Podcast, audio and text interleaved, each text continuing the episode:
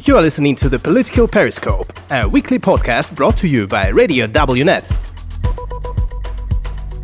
Interviews on international politics, security, geopolitics, economy, and more, every Thursday at 7 pm. Today's interview is part of Radio WNet's project on the Bucharest 9, the countries of NATO's eastern flank. Our guest is Dragomir Zakov, the Minister of Defense of Bulgaria. Political Periscope. Mr. Minister, are you concerned about the situation in the Black Sea? I cannot say we are afraid because Bulgaria is a member of NATO and the European Union.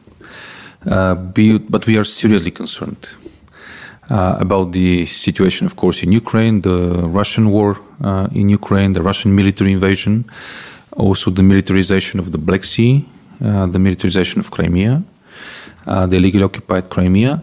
So we are seriously concerned, really. Uh, we don't feel a direct military threat, but we feel important challenges to our security.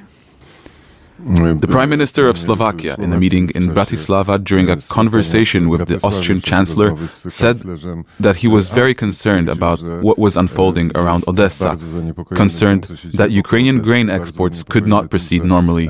He said that NATO cannot afford to have the Russians occupy the Black Sea coast. Is that your opinion as well?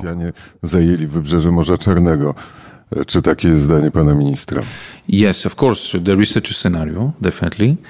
Uh, and uh, most probably this is one of the uh, Putin's objectives to actually occupy uh, the entire Black Sea coast of Ukraine, uh, thus actually also disrupting the, the food supply uh, through the Black Sea or also through the, the land borders of Ukraine with Romania. so, in my view, there is such a, such a scenario in the head of the, the Russian president. Uh, the question is uh, whether this is possible or not.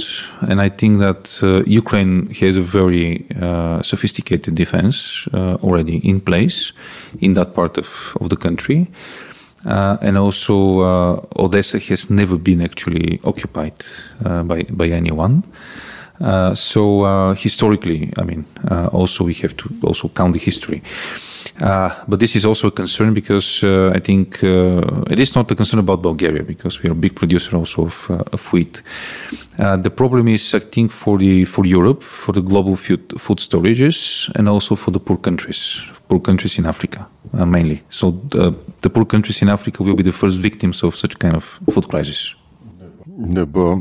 I ask this because I left from Bratislava from Globsec with the impression that if the war expands, it will be onto the Black Sea, that this is where NATO cannot afford to let Russia succeed.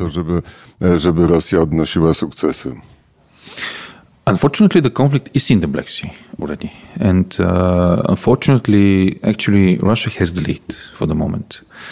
Um, so we know that uh, actually the NATO uh, maritime groups are outside the Black Sea, uh, which of course is due to the uh, uh, the so-called A2AD uh, area created by Russia in the in the Black Sea. You know that actually Ukraine, Ukrainian cities. has been stricken by, by Russia also from ships from the Black Sea. Uh, we know the situation from the first days of the wars um, around the Snake Island, uh, which is strategically important island in the Black Sea, just 40 kilometers away from uh, from the Danube River. Uh, so uh, yes, Russia is uh, is in the lead now. The question is how we can deny this leadership actually in the next weeks and months. And you're completely right. Uh, NATO cannot afford of actually leaving uh, Russia be in the lead uh, for a very long period uh, in the militarily, of course, uh, in the in the Black Sea. But where Russia is in the lead in this case, and this is a military, uh, let's say, leadership, because NATO wanted to avoid a conflict with Russia, direct conflict with Russia. So uh, we had to actually choose uh, between being in conflict with Russia but deny this uh, this leadership, or leave Russia um, actually be. Um, or creating this A2AD uh, zone in the in the Black Sea, but I think um, with what NATO is doing now on the eastern flank, Uh, this will be rectified uh, very soon, not only the Black Sea, but in the entire region. In Russian propaganda, this is already a war that is between Russia and the North Atlantic Alliance. Exactly, the propaganda is, is saying like this. Uh, this is very visible also in Bulgaria. Uh, actually, um, we know that Russia, even before the war, actually, um, the Russian propaganda machine actually uh, had uh, many times actually um, uh, declared that NATO has installation in Ukraine, installations in Ukraine or military bases in Ukraine. Uh, now we, we witness that this is not the case. Of course, this, this has never been the case. Uh, so um, today, Russia says, okay, NATO allies actually sent weapons to Ukraine, that means NATO is, is also uh, party to the to the to the um, to the armed conflict. Uh, so the Russian propaganda will, will stay as it is. Uh, the question is how we respond to this propaganda. Uh, what is the truth, and uh, what we're doing really on the spot. Uh, also, how we shape our the, the opinion of our of our public. How strong is Russian propaganda in Bulgaria? Very strong. And I should say also, uh, Bulgaria has been a victim of uh, the Russian uh, hybrid propaganda. Uh, let's put it in a larger context. Uh, since many months, long before the, the conflict started on the 24th of, Feb- 24th of February. And actually, the latest uh, emanation of this hybrid toolbox, hybrid warfare toolbox, is the cut of gas supply which is part of this propaganda uh, saying that uh, if we if you don't comply with certain rules, uh, then uh, you will be out of gas. And but we are still but we still have supplies, not from Russia. How does Bulgaria defend itself against Russian propaganda? By communicating communicating to to to the larger public. That's what I'm doing since my uh, first day in office, uh, from first of March. Uh, and uh, when I uh, took over the actually the lead of the ministry, I remember in March uh, there was a large denial of any kind of allied presence in Bulgaria. now, a few months later, we've decided to to have Italy as a framework nation to the battle group in Bulgaria, and uh, there was no single voice against, public voice against. If public opinion polls were taken, would the majority of Bulgarians be on the side that you are on, or would they say, it's none of our business, we want to be neutral, or would they agree with Putin? You know, the, the the results are very interesting because on one side, um, I think the, light, the latest poll was from Globsec, by the way, of uh, more than 50% of the Bulgarians don't blame Putin, for example, for the war. At the same time, we have figures saying that uh, many of the Bulgarians uh, um, are against uh, uh, Ukraine in a way, also, also, but also supporting Putin uh, due to a fear, fear from Putin, and this is very interesting. Uh, so um, uh, you know, there is no need to actually change the public opinion. It's always possible to shape it. So um, uh, that, that's what we are trying to do. Uh, to explain to our people, uh, they have certain beliefs maybe, they, they're victims of propaganda, but actually we try to explain the, the truth. We try to explain what is at stake, uh, what is at stake in their future as well. so that's what, what we are doing. Uh, I don't know whether it will be successful or not, and it's not always needed actually to follow the uh, large, uh, the larger number uh, in the in the public opinion, uh, because uh, this is at the end leadership. So um, the leaders sometimes need to to go with the right decisions rather than to go to you know to, to the to the to, to leading the polls, let's say, or to follow the polls. Pan minister w trybie nagłym został. You became minister on an urgent basis on the 1st of March. You flew in from Brussels, where you were Bulgarian's ambassador to NATO. In what condition did you find the Bulgarian army? What surprised you most? armię bułgarską, co pana najbardziej zaskoczyło? You know, there were no surprises, let's say, because being an ambassador to NATO, I was fully aware, of course, of the of the status of uh, state of play in our in our armed forces. Uh, not even uh, being only an ambassador, but before that, also working on NATO in the in the foreign ministry. Uh, so there were no surprises. But what I'm trying to do now is to to put uh, real focus on the modernization of the armed forces uh, to overcome the dependency from Soviet era equipment uh, as, as fast as possible. Uh, and of course, uh, creating this culture of working with allies. Uh, of course, both on Bulgarian territory, but also outside the Bulgarian territory. Uh, that's that's why actually for the last three months I have been working very hardly with my my team to actually get this battle group ready. For, so the, the, NATO battle group ready in Bulgaria with the participation of allies. We have already U the US here with the Stryker company. We have uh, the UK that joined the, the, the US Stryker company, and we are waiting for Italy as a framework nation with up to 800 uh, personnel. The NATO summit in Madrid is coming up. What are Bulgaria's expectations? To what extent should this NATO presence and NATO troops here in Bulgaria be strengthened? I think we might see actually kind of a historical summit ahead of us.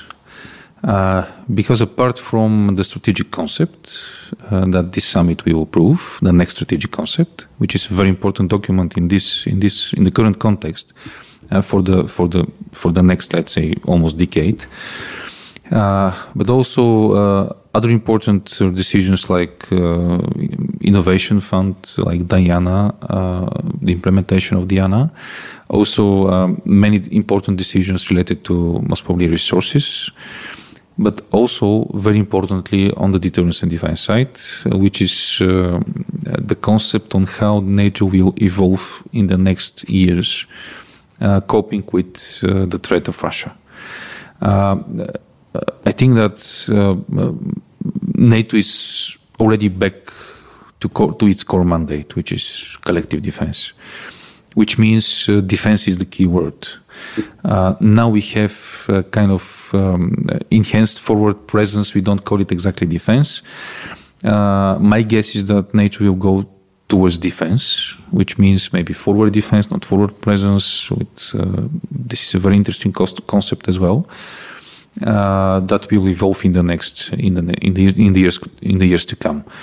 Uh, so that's why I'm saying uh, we most probably will see historical decisions and historical summit. Should the NATO bases be moved to the east? These are the expectations of Poland. These are the expectations of the Baltic countries. I think NATO is already on the eastern flank uh, with uh, with allies, with uh, quite an important number of troops. Uh, this is exactly what Putin wanted to avoid before before the war. Of course, now he's seeing it uh, on his borders, uh, on the Russian borders. Uh, but I think uh, since NATO is already on the eastern flank quite massively, uh, but, the, quite. but quite. Yes, it should be quiet because the, the main the main purpose of NATO is collective defense, but also deterrence. This is not about attacking anyone. Uh, so NATO is not an offensive alliance. NATO is a defensive alliance. Uh, quite mean that, of course, we are creating our defense. We are not creating offensive capabilities. So offensive need, need to be loud, I think, in a way. And that's what Russia is doing. Uh, so um, uh, so now with so many structures already and so many troops uh, across the along the eastern flank uh, from the strategic depth this this is from the from the western Europe and across the, and across from across the Atlantic. Uh, I think that it's time actually to structure this this presence because otherwise it will remain just a forward presence with no structure. Uh, and if you say it's quiet, I think maybe it's not well structured, most probably. Uh, and I think this is the next summit, the summit in Madrid, will uh, actually set the scene for this kind of structure to evolve. And I guess that most probably the, the summit next year uh, will be also important in uh, in order to consolidate uh, the decisions we're going to take already in Madrid. But with such an aggressive policy of Putin, does NATO have time for all these summits and this decision making on a long term schedule?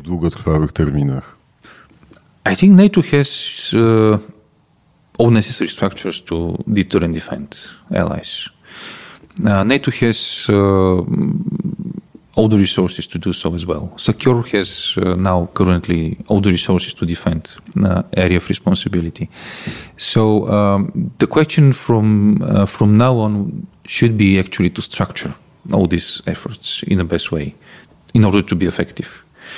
Uh, so, uh, to sum up, actually, NATO has everything necessary to defend and deter from any kind of aggression uh, 360 degrees, including from Russia. So, uh, the question is how this could be made better, could, so how this could be made faster, and thus uh, how this could be made in a more structured way.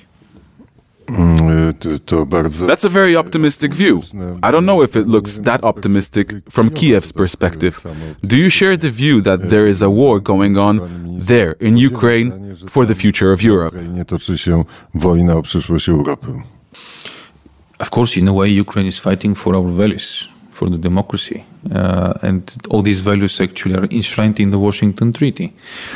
And that's why we say in Bulgaria that we fully support Ukraine in its uh, European future and uh, also the European integration of Ukraine. Uh, so, uh, because Ukraine actually has proved um, to, to be the real defender of our values today.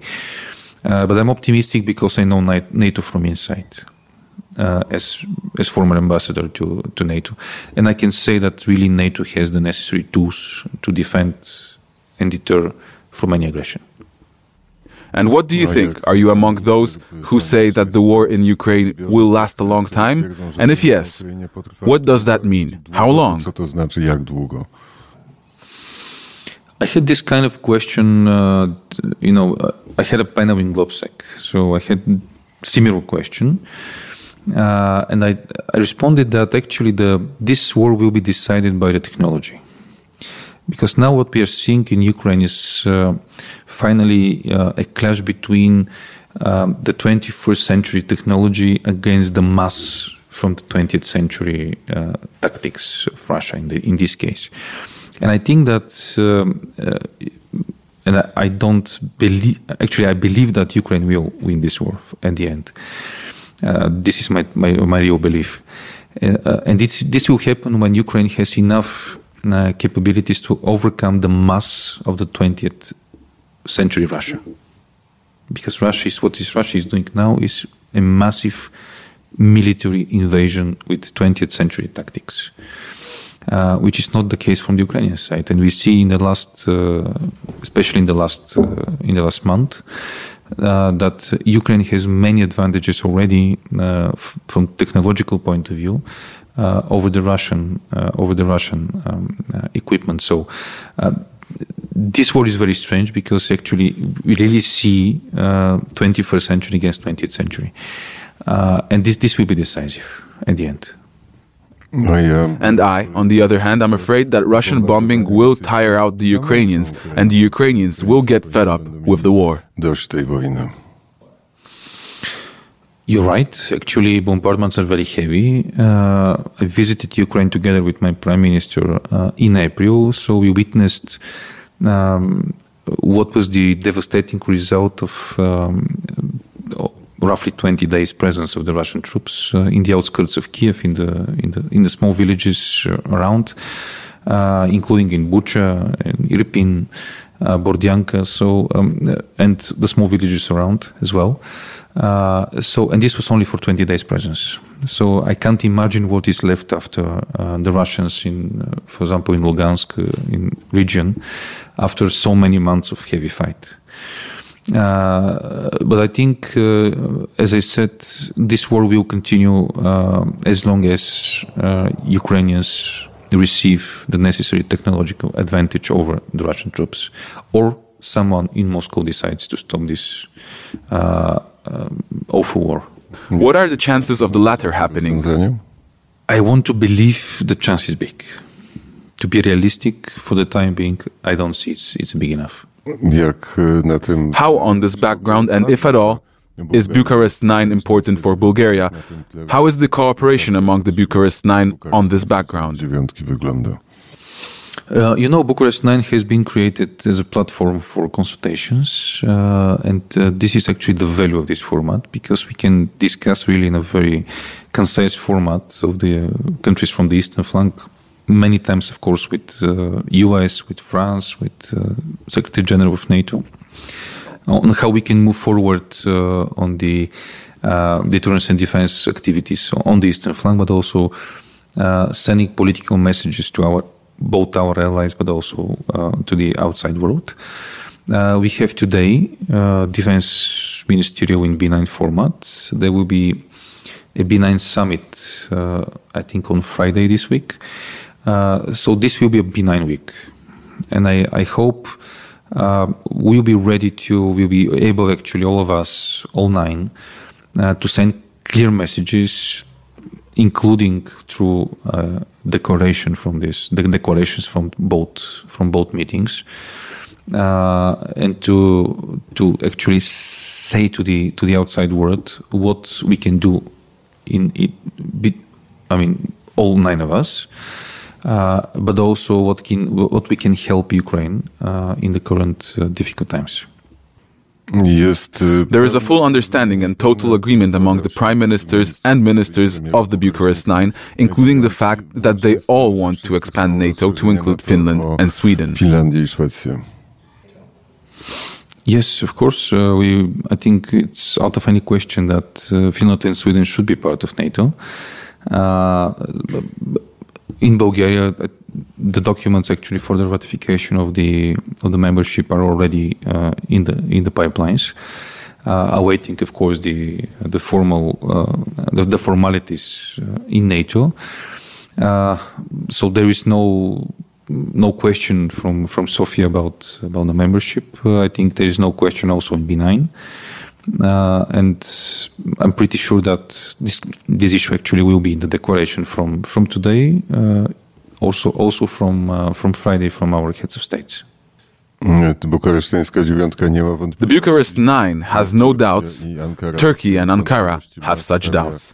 They set conditions for Sweden and Finland, not necessarily conditions that Sweden and Finland can meet, because this is about human rights, about the rights of the Kurds to be able to live, to exist, and to work normally. You know, in NATO, same time, you need more time, more discussions, more consultations uh, in order to find the right solution. It doesn't mean a long time for, for these discussions. So I, I truly hope that uh, in the next three, three weeks, almost three weeks, uh, until the summit in Madrid, uh, there will be consensus in NATO. There is uh, this kind of sentence enshrined in the room one of NATO saying animus in consulendo liber, which means um, that our minds are free in the consultations. And uh, this is because I, again, I was there, and I can prove that uh, in the consultations in room one, we, we will be able to find uh, solutions. And I truly believe in this. This is another question about Polish Bulgarian military cooperation and relations. How do you see Poland's role? What are these direct relations like?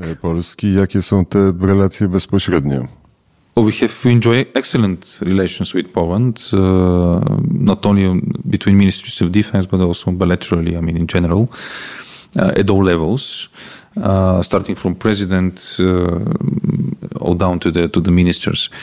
Uh, so uh, we are also trying to work now with Poland for the extension of the life cycle of our MiG-29, so we can actually have the air policing from Bulgaria up until uh, we receive the new F-16 Block 70 in uh, 2025. Uh, so, in, if you remember, most probably in Iraq, the famous operation defending the um, defending Kerbala. Uh, so this the city hall of Kerbala uh, by Polish and Bulgarian troops, and this is uh, something historical that is taught now in the in the leading military academies. So we have uh, also proved our uh, bilateral military uh, cooperation actually on the battlefield. To na zakończenie, panie ministrze, pytanie o This is my final question, Mr. Minister, because we talked about the military aspect, but the weapons that Putin uses are also world hunger, that is, food and energy. As far as energy is concerned, there are sanctions introduced by Western countries. Bulgaria manages with gas it gets from Azerbaijan, but oil? Here it is worse, because Lukoil is the only oil refinery in Bulgaria. Ropa. Tu jest gorzej, bo Lukoil jest jedyną rafinerią ropy w Bułgarii. Yeah, we have to separate maybe the petrol from the gas because those are two different issues for us. Actually, they're of course connected, but uh, they can be dealt uh, with in in a slightly different way.